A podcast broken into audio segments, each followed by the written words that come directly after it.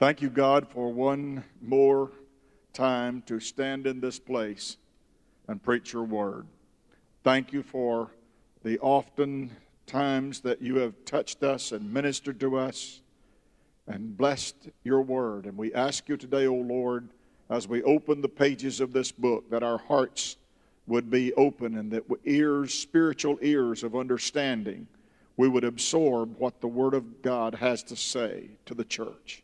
Help us today, O Lord, to harvest from this message in these next few moments in the Word of God food for our souls and instruction for us so that our steps can remain ordered by the Lord. In Jesus' name, amen and amen. And amen. We were going over our lesson Wednesday night and came across some very interesting scripture in Colossians chapter 1. It has been with me ever since Wednesday night. I don't know about the folks that were there, but boy, did we ever have a, a eye opener that God has uh, instruction for us about following Him and about keeping pace with what God's will and God's purpose is in our life. And what knowledge is, the knowledge of God. Aren't you glad that God helped you to come to a place where you have a knowledge of God? But not just a knowledge of God, but a knowledge of the ways and the will of God. To know the will of God and to possess that kind of knowledge. I wish there was some sign that somewhere that would just you could fill out an application or that you could put in your strengths and weaknesses, and it would just shoot out a will of God for your life. I wish it was that simple, but it's not that simple.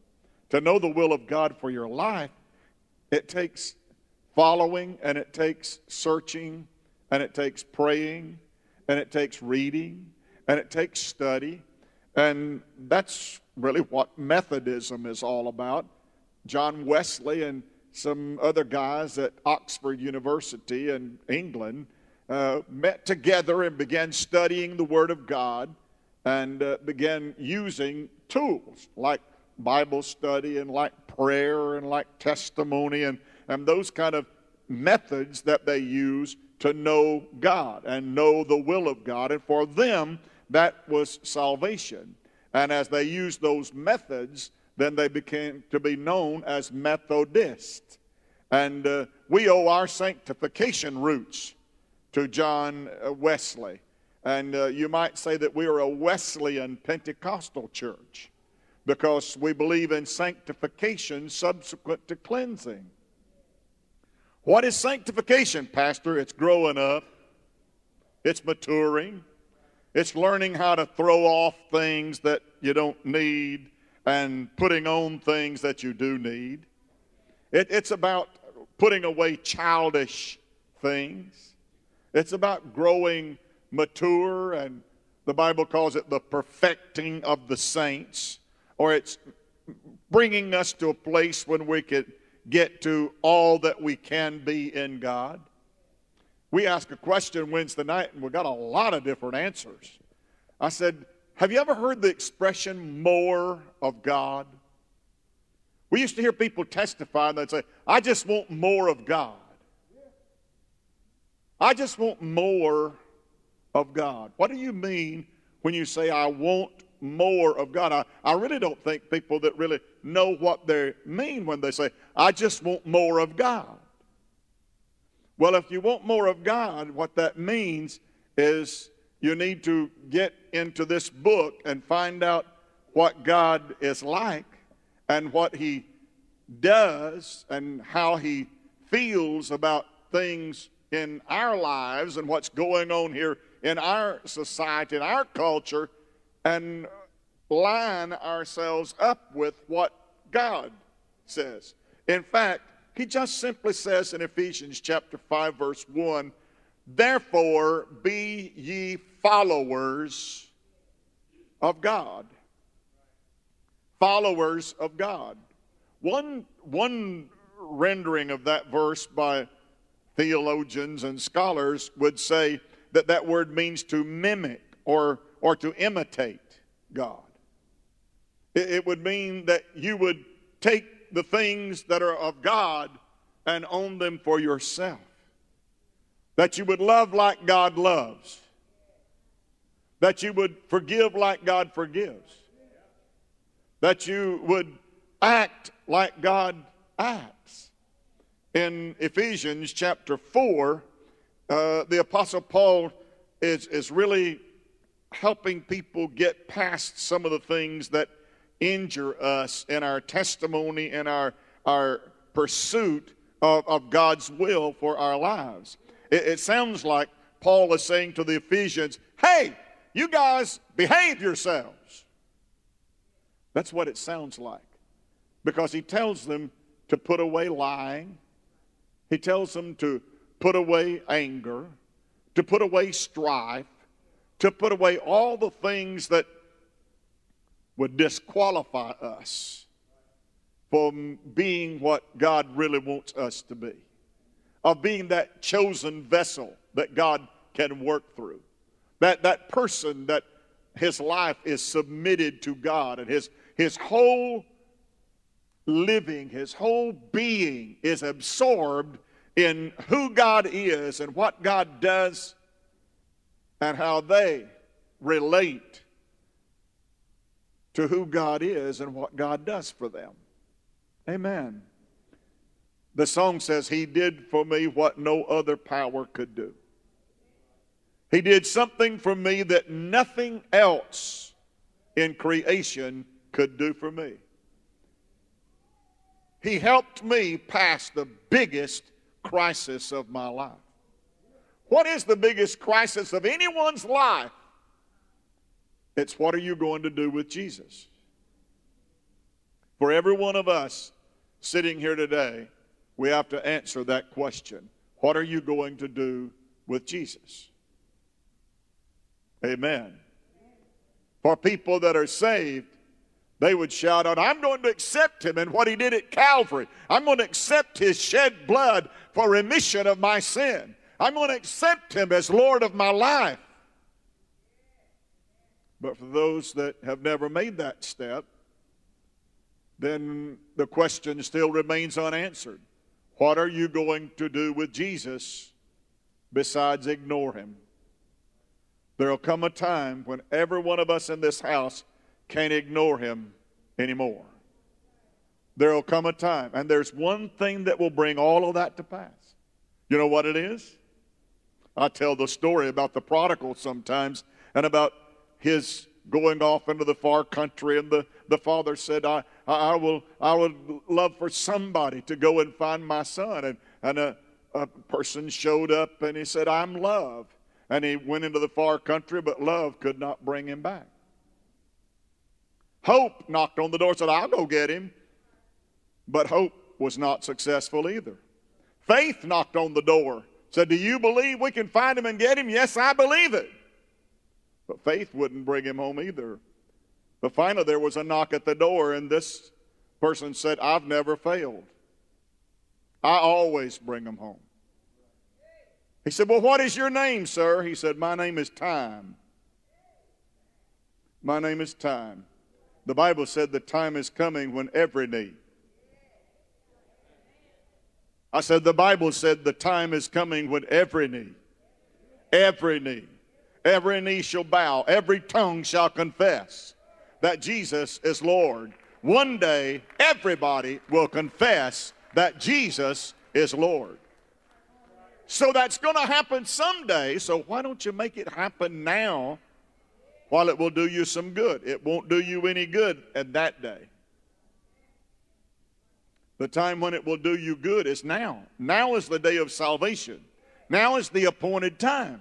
Seek the Lord while he may be found, and call upon him while he is near, while the evil days come not, when thou shalt say, I have no pleasure in them. Today is the day. One of the saddest scriptures in all of the Bible, in Jeremiah, when the Lord said, The summer is past and the harvest is ended, and we're not saved. What a sad commentary that is. The harvest is ended, summer is past, and we're not saved. What an awful thing for someone to realize is that they have no salvation. No salvation. For those who have salvation, you've entered into a realm of being translated. In fact, Colossians chapter 1 tells us that we're translated out of the kingdom of darkness or the power or the domain and dominion, the dominion of darkness. You're delivered, rescued, one commentary said, rescued from the power of darkness and translated. Translated. What a great word, translated.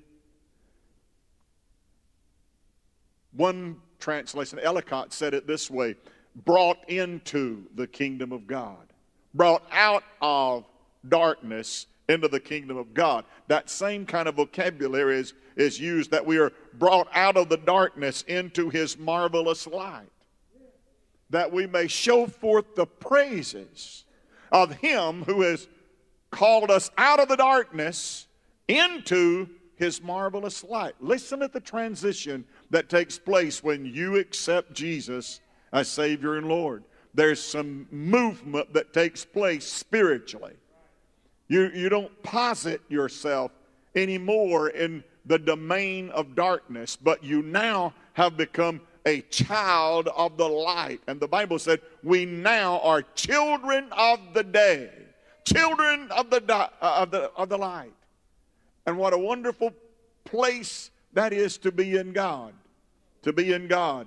That Colossian letter. Let me read you some of it in verse 9 through 14.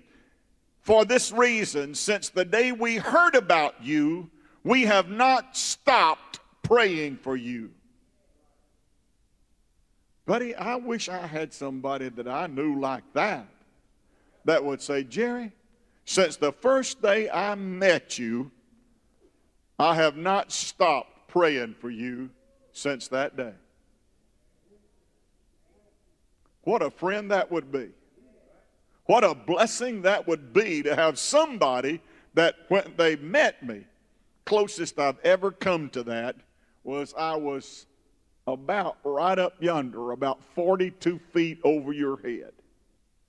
I was on a lift and was helping that young fella put that those tiles up there. 42 feet up in the air. Someone came in the building and, and said, Hey! And I said, Yes. He said, Can you come down? And I said, This thing is what we call an articulating lift.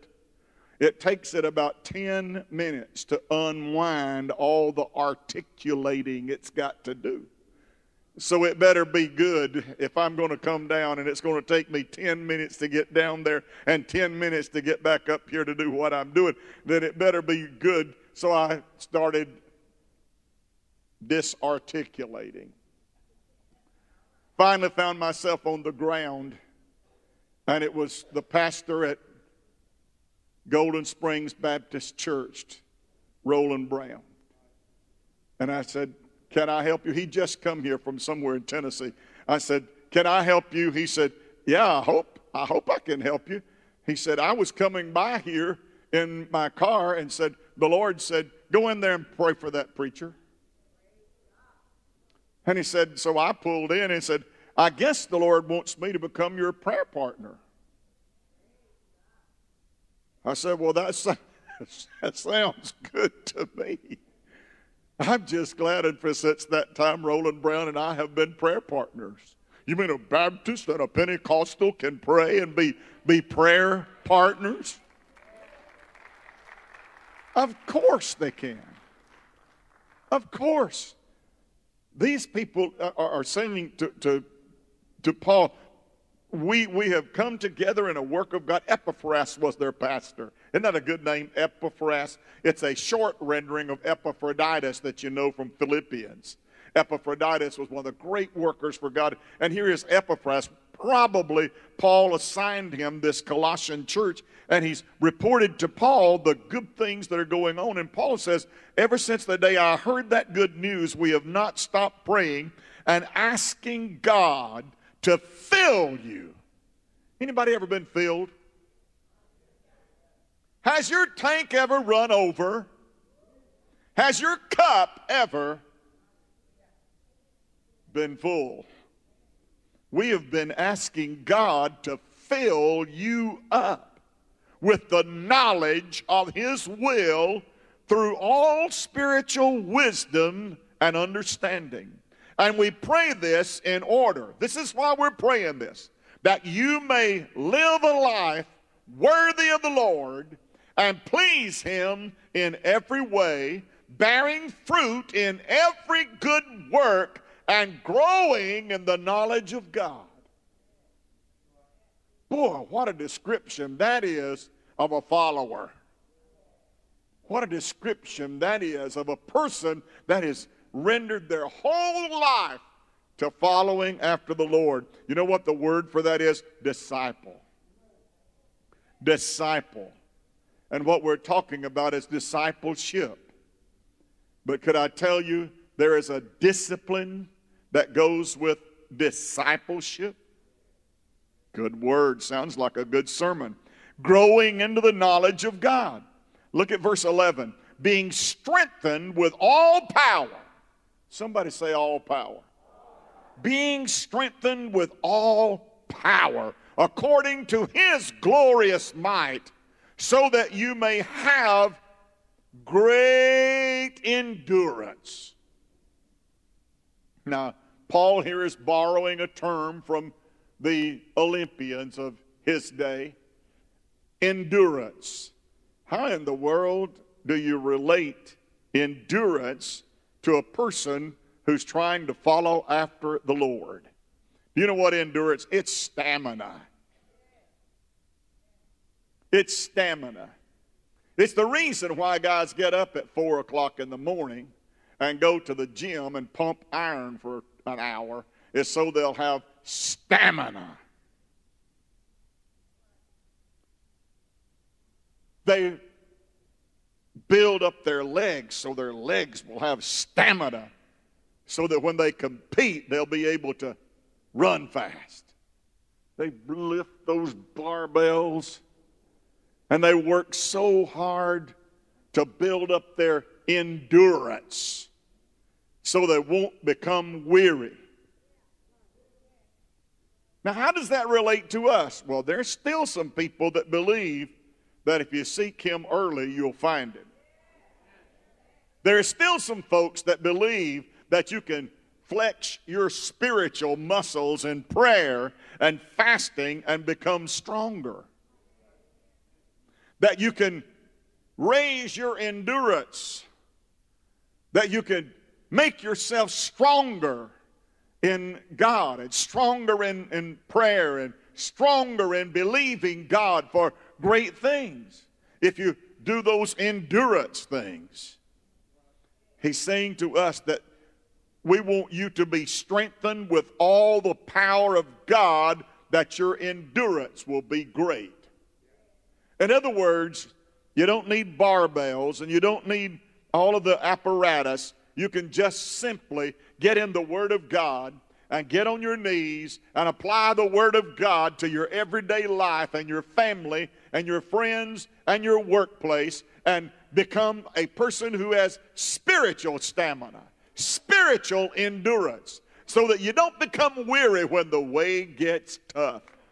That when you, hallelujah, when you're going through a challenge and a, going through a difficulty, you're still strong because you've got that endurance. And where did you get that endurance? You got the endurance from the one who strengthens with all of his might. You mean God uses all of his might to strengthen me? Wow.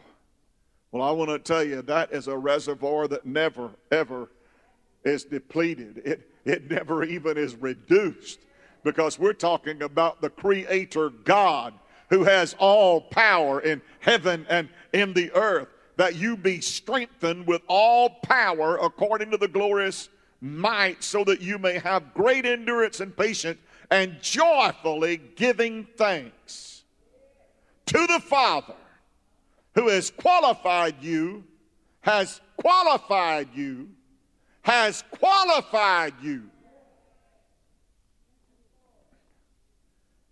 Qualified me, made me eligible, made me a part of, certified, authenticated. Glory to God. That just challenges my vocabulary a little bit. I just need to roll out some more words that let you know that God's approval, approval, hallelujah, that God has made you qualified for what? Qualified made you meet, I used qualified for meet, made you qualified to be a partaker in the inheritance of the saints. We used to sing a song when I was a kid. You'd have to have hair the color of mine to know it, but it was, I'm glad I'm one of them. The Happy Goodmans used to sing it. Vestal and Howard, they used to sing, I'm glad I'm one of them. One of them, one of them. I better not get to singing, but that's the kind of the way it goes. I'm glad I'm one of them. Brother, when it comes to being a follower of the Lord Jesus, I'm glad I'm one of them. When it comes to being a person that believes the Bible, I'm glad I'm one of them. When it comes to a person that loves a move of the Holy Spirit, I'm glad I'm one of them.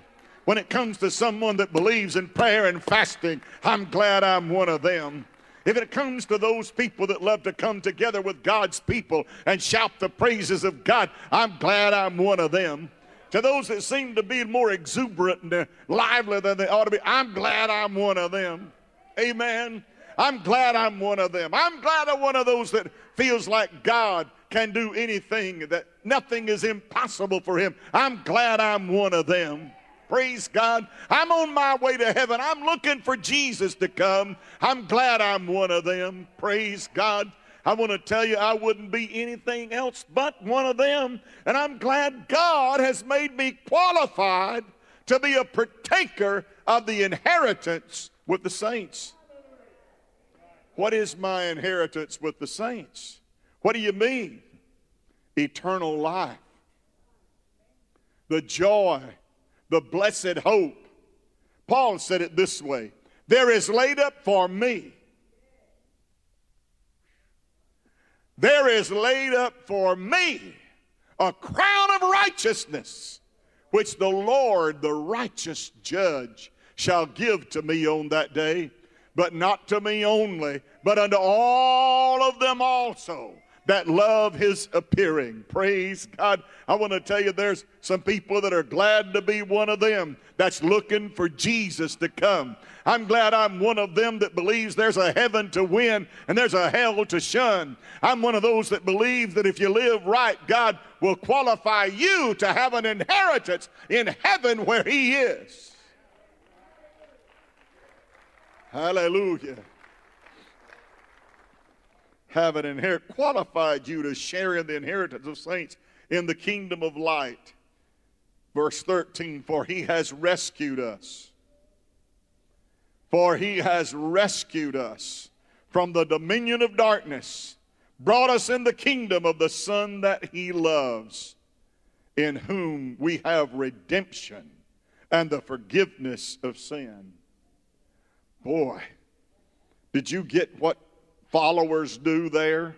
That list of things followers do. Listen to it. You're filled with the knowledge of God and His will, that you should live a life worthy of the Lord, that you'll please Him in every way, that you'll be fruitful in every good work, that you're growing in the knowledge of God, that you receive the divine strength, that you have spiritual stamina and patience, and that you joyfully give thanks to the Father. What does the Father do? He qualifies you, He rescued you, and He brought you into the kingdom. Brother, you can preach a long time on that right there. Praise God. Isn't that wonderful what you do and what God does? It's a blessing to know that God does those kind of things and that God takes care of his people. How do I follow after God? There's a great verse in Psalm 6 63 and 8. It's a verse that has so captivated my heart. And it's basically what I'm trying to say to you today. It says this My soul clings to you, your right hand upholds me. Wow. That's the New International Version, NIV. The King James Version says this My soul followeth hard after thee, thy right hand upholdeth me. The Amplified Bible says, My whole being follows hard after you and clings closely to you. Hallelujah. Are you clingy? There are people, I've heard different ones say, uh, they're just so clingy. They want to touch you. They, they can't just stand by you and talk to you. They want to, want to they're clingy. They're all the time wanting to cling to you. Right. Are you a clinger? Sometimes I call myself a clunker. Are you a clinger? Huh? Are you a clinger? If you ain't, you ought to be. Pardon me, all English teachers for saying ain't. If you aren't, you ought to be. You ought to cling to God. David said, I'm a clinger. He said, Brother, the only thing that will get me through is to be a clinger. He said, Brother, if you have the troubles I've had in my life, you better be a clinger. You better hope that He'll keep on uh, letting you cling to Him too. He said, I follow hard after Him. How do you feed giants, David? He said, Oh, I'm a clinger and I follow hard. Well, how, how do you run from Saul when he's chasing you, wanting to kill you? He said, Oh, I follow hard and I'm a clinger. What do you do when your son, Absalom, is so mad at you, wants to kill you? Oh, I follow hard and I keep on clinging. What do you do when you've sinned? What do you do when you've disappointed everybody around you? What do you do when you've failed so miserably? You've wallowed on the ground for seven days, mourning. What do you do, David? He said, I just keep following hard and I keep on clinging. If you can just hold on to God, if you can just keep clinging, if you can just keep your relationship with God strong. Yes, there'll be times when you'll miss the mark. Yes, there'll be times when you act so immature that you embarrass people you love. Yes, there'll be times when you do stupid stuff. Yes, there'll be some times when you disappoint and hurt and have all kinds of anguish and anxiety going on. But I want to tell you if you'll just keep following hard,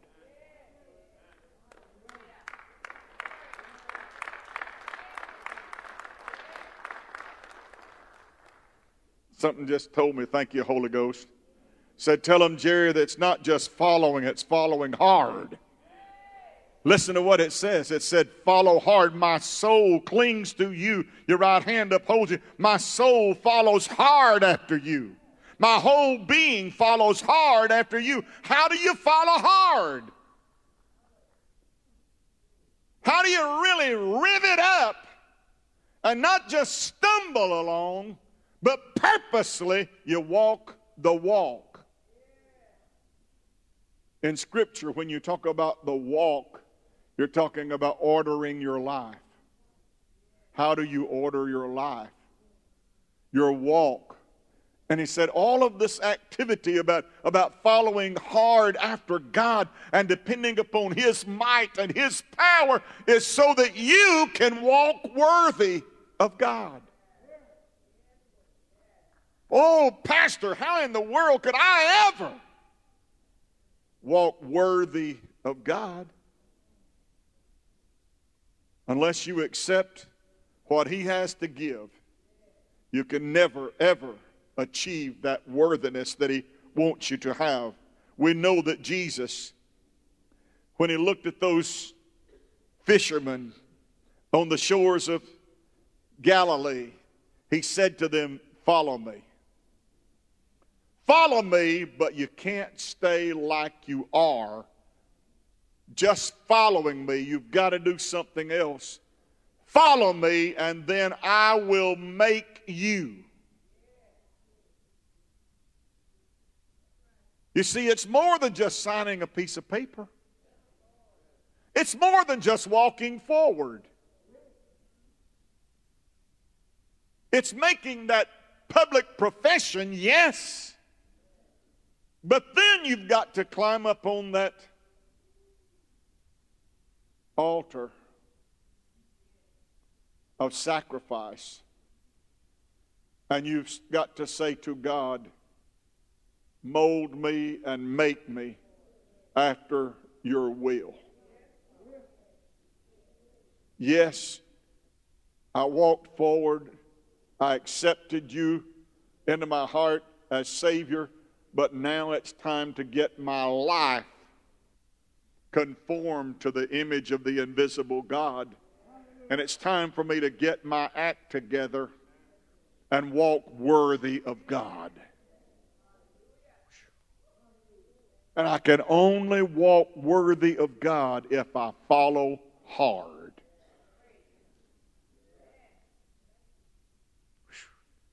I'm going slow right here because I want you to make sure that you leave here knowing what I'm talking about. You can't walk worthy of God unless you cling and you follow hard. Follow hard. But look at that scripture in Ephesians chapter 5. And it says, therefore. Why is that therefore, therefore? Because it connects what was just in the previous chapter. What was in the previous chapter? The last verse, 32nd verse of chapter 4, there's no break. Now, the, the chapter, the organizers decided they'd put a chapter there, Brother Don. But I don't know why they did because you don't interrupt the thought there. It says, Be ye kind one to another kind. See if I can remember that word. Usplangenot thanatoi. Thanatoi. That's it. It's the it's Greek word for compassionate. And you only find it in the epistles. It's not in any of the other books of the Bible, just the epistles. 13 times in the epistles, but nowhere else. So, what is Paul saying here? He's talking to young believers in a young church, and he's telling them, Be ye compassionate one to another. Be ye kind one to another. Tender hearted. Is that what that says? Tender hearted. Boy, in our individualistic society, it's hard to find people that are tender hearted. Well, Brother Jerry, I've found out if I'm tender hearted, people run over you. Ain't nobody going to run over me. Don't mess with Texas.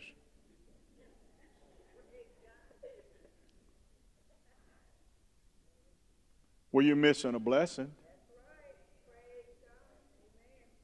Jesus said, Blessed when blessed are you when men shall revile you, speak all manner of evil against you for my name's sake. Now it's got to be for his name's sake. For great. Somebody say great. Great. If I told you I just won a million dollars, how would you say great? Great. Great is thy reward in heaven.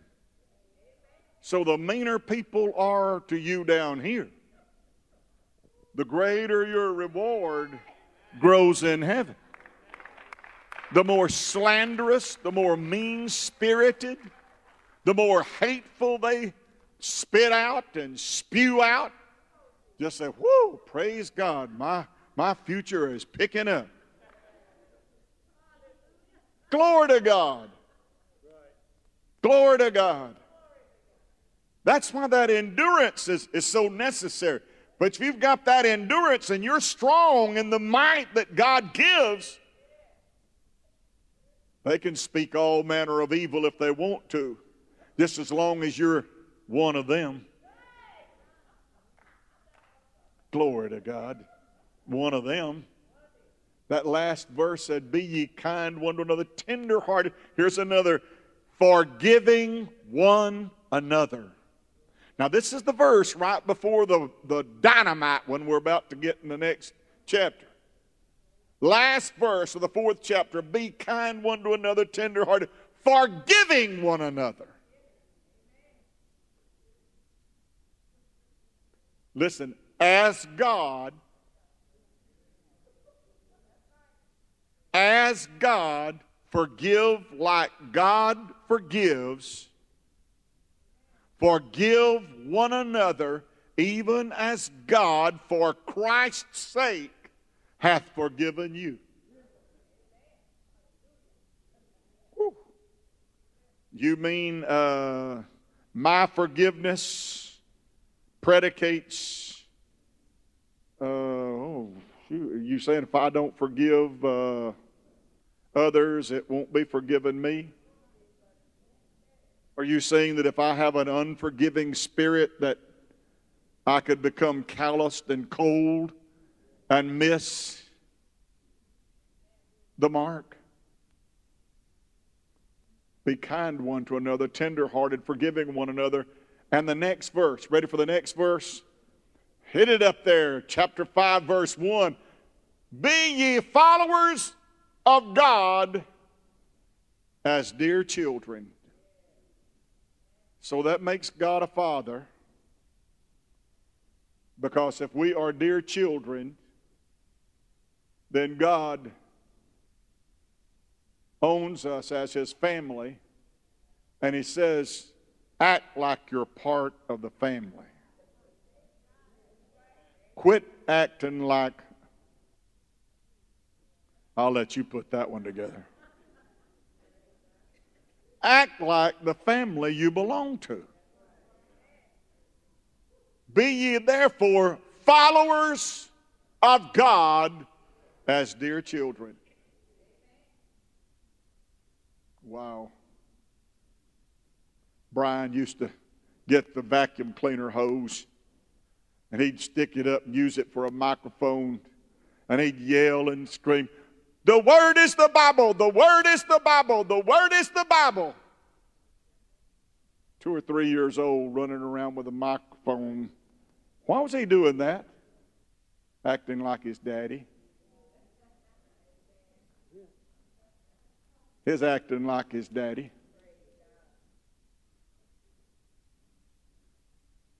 Charla and Crystal, those kids of Tony's, they would sing when they were little old bitty things. What were they doing? Acting like their daddy. This thing on? Acting like their daddy. Buckle your seatbelt. The reason we've got the highest crime rate in the world, the reason that by far we've got the greatest prison population in the world, is we've got daddies and mamas that won't raise their kids in the fear and the admonition of the Lord.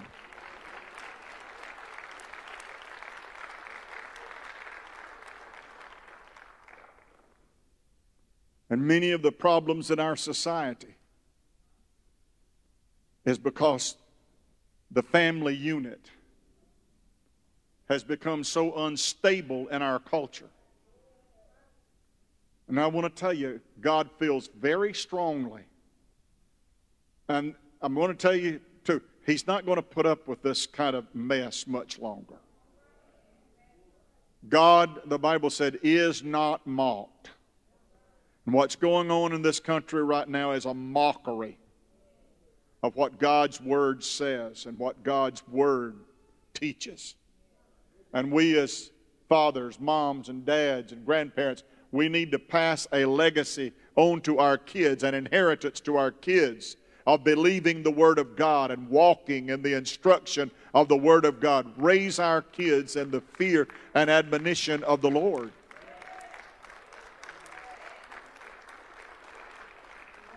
As dear children. What does that say? Come on, Olivia. Lord, honey, I haven't got, I've got 18 pages, and this is page three.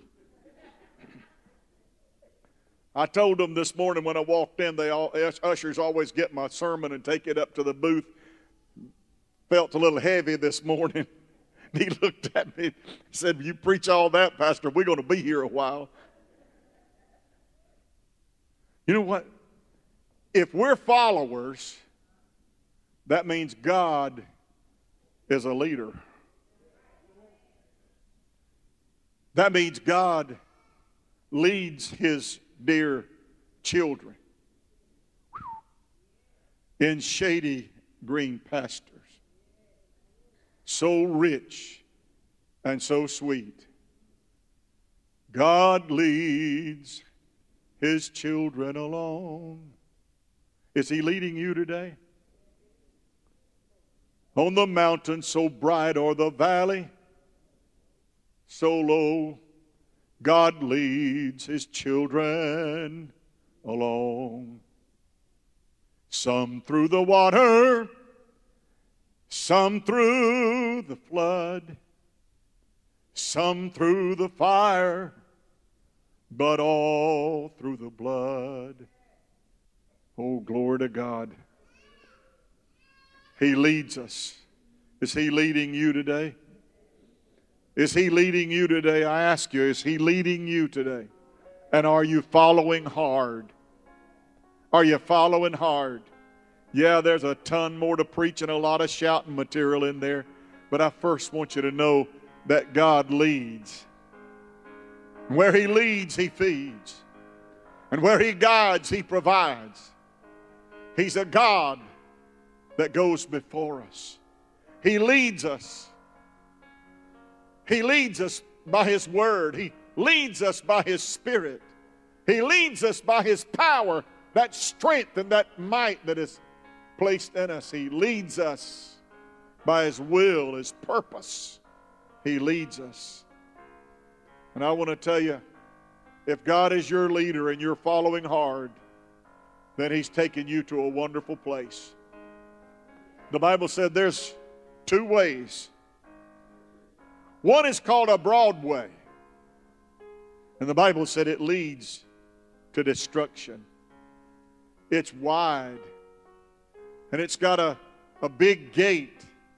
And the Bible said, and many, many there be that go in thereat.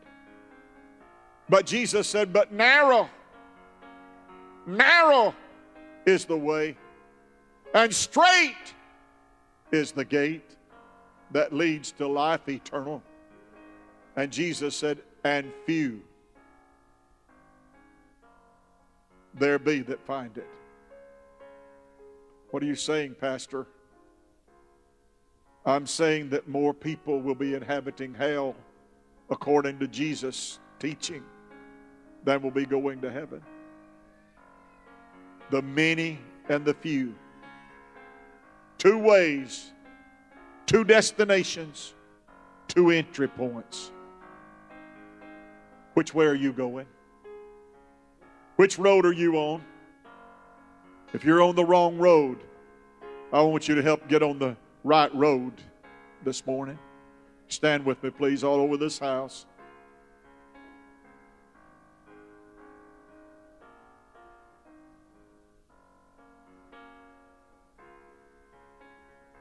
You may say, Yes, Pastor. I need that strength so that I can walk worthy of God. I need God to help me make that transition. That sacrifice that was made, that Sephora, that sacrifice that was a peace offering between my lost soul and the Lord Jesus. Now, I want to tell you there is a Savior. There is a Savior who is saying, Come unto me. All of you that labor and are heavy laden, and I will give you rest. There's a Savior that is saying, If you drink the water that I shall give, you'll never thirst again. There's a Savior that's saying, if you'll trust what I did for you at Calvary, you can be freed and you can leave here a new creature in Christ Jesus. Put off the old, put on the new, and become a new creature in Christ Jesus. That can be you today. Are you ready for a fresh start? Are you ready for a new beginning? Today could be that day for you. This is the first day of the rest of your life. Amen. You could adapt some principles today and say, God, I'm going to start following hard. I didn't know there was a difference in following and following hard. God, there have been times in my life when I was just following. But Lord, I'm, I'm ready to follow you hard. I'm ready to really get down to business, God, and pray prayers that touch God, that open heaven. I'm ready to really get serious about my relationship, God. I've known you in a casual relationship. I want to know you more fervently and more intently than I've ever known you before. I want to know you better. God, I bring this congregation to you today at the close of this feeding of the bread of God, the bread of life. There are some that are standing here, O oh Lord, today that are all over the spectrum there are people here from all walks of life, all kind of backgrounds. But Lord, every one of us in this house needs something. We're all in common agreement about this. We need to leave here knowing that we're qualified, that we're translated out of the kingdom of darkness into the kingdom of your dear Son. And we make that appropriation this morning that what you have done for us, what no other power could do, and you said for us to come and follow you. And Lord, we're hard after that goal of following you today. Touch us now, O Lord Jesus. Touch us right now. Touch every boy, every girl, every man, every woman, every person in this room. Touch every one of us, God. And let us leave your change by the power of the Almighty. Thank you, Lord Jesus. Thank you for your touch this morning. Thank you for your touch. Thank you for your touch. Blessed be the name of the Lord Jesus.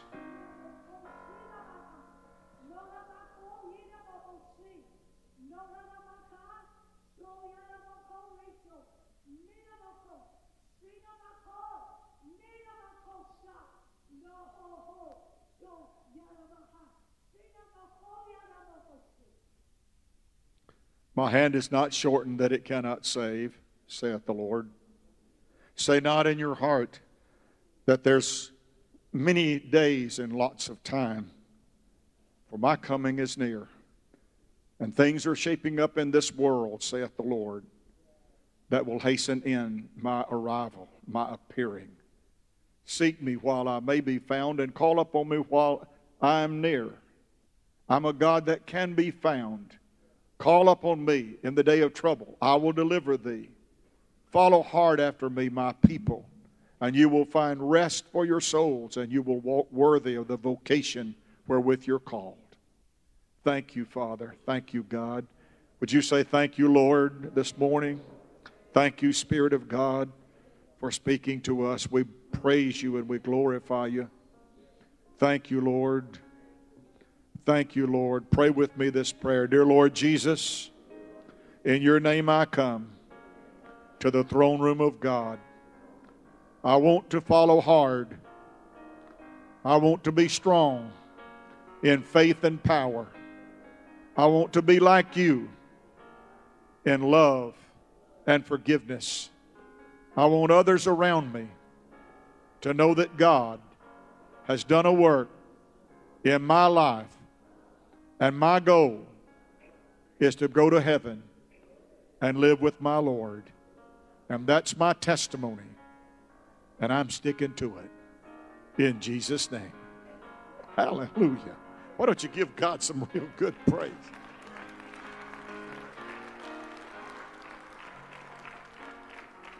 Amen. Do you have your communion cup with you?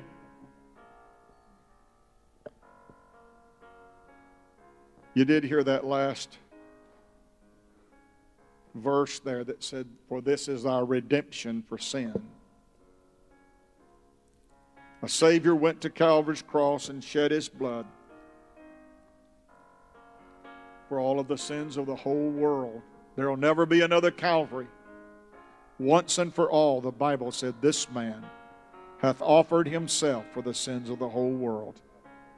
Jesus, amidst the disciples, took the bread and he broke the bread and he said, This is my body, which is broken for you. Take ye and eat. In like manner, he took the cup and he said, Take ye and drink ye all of it.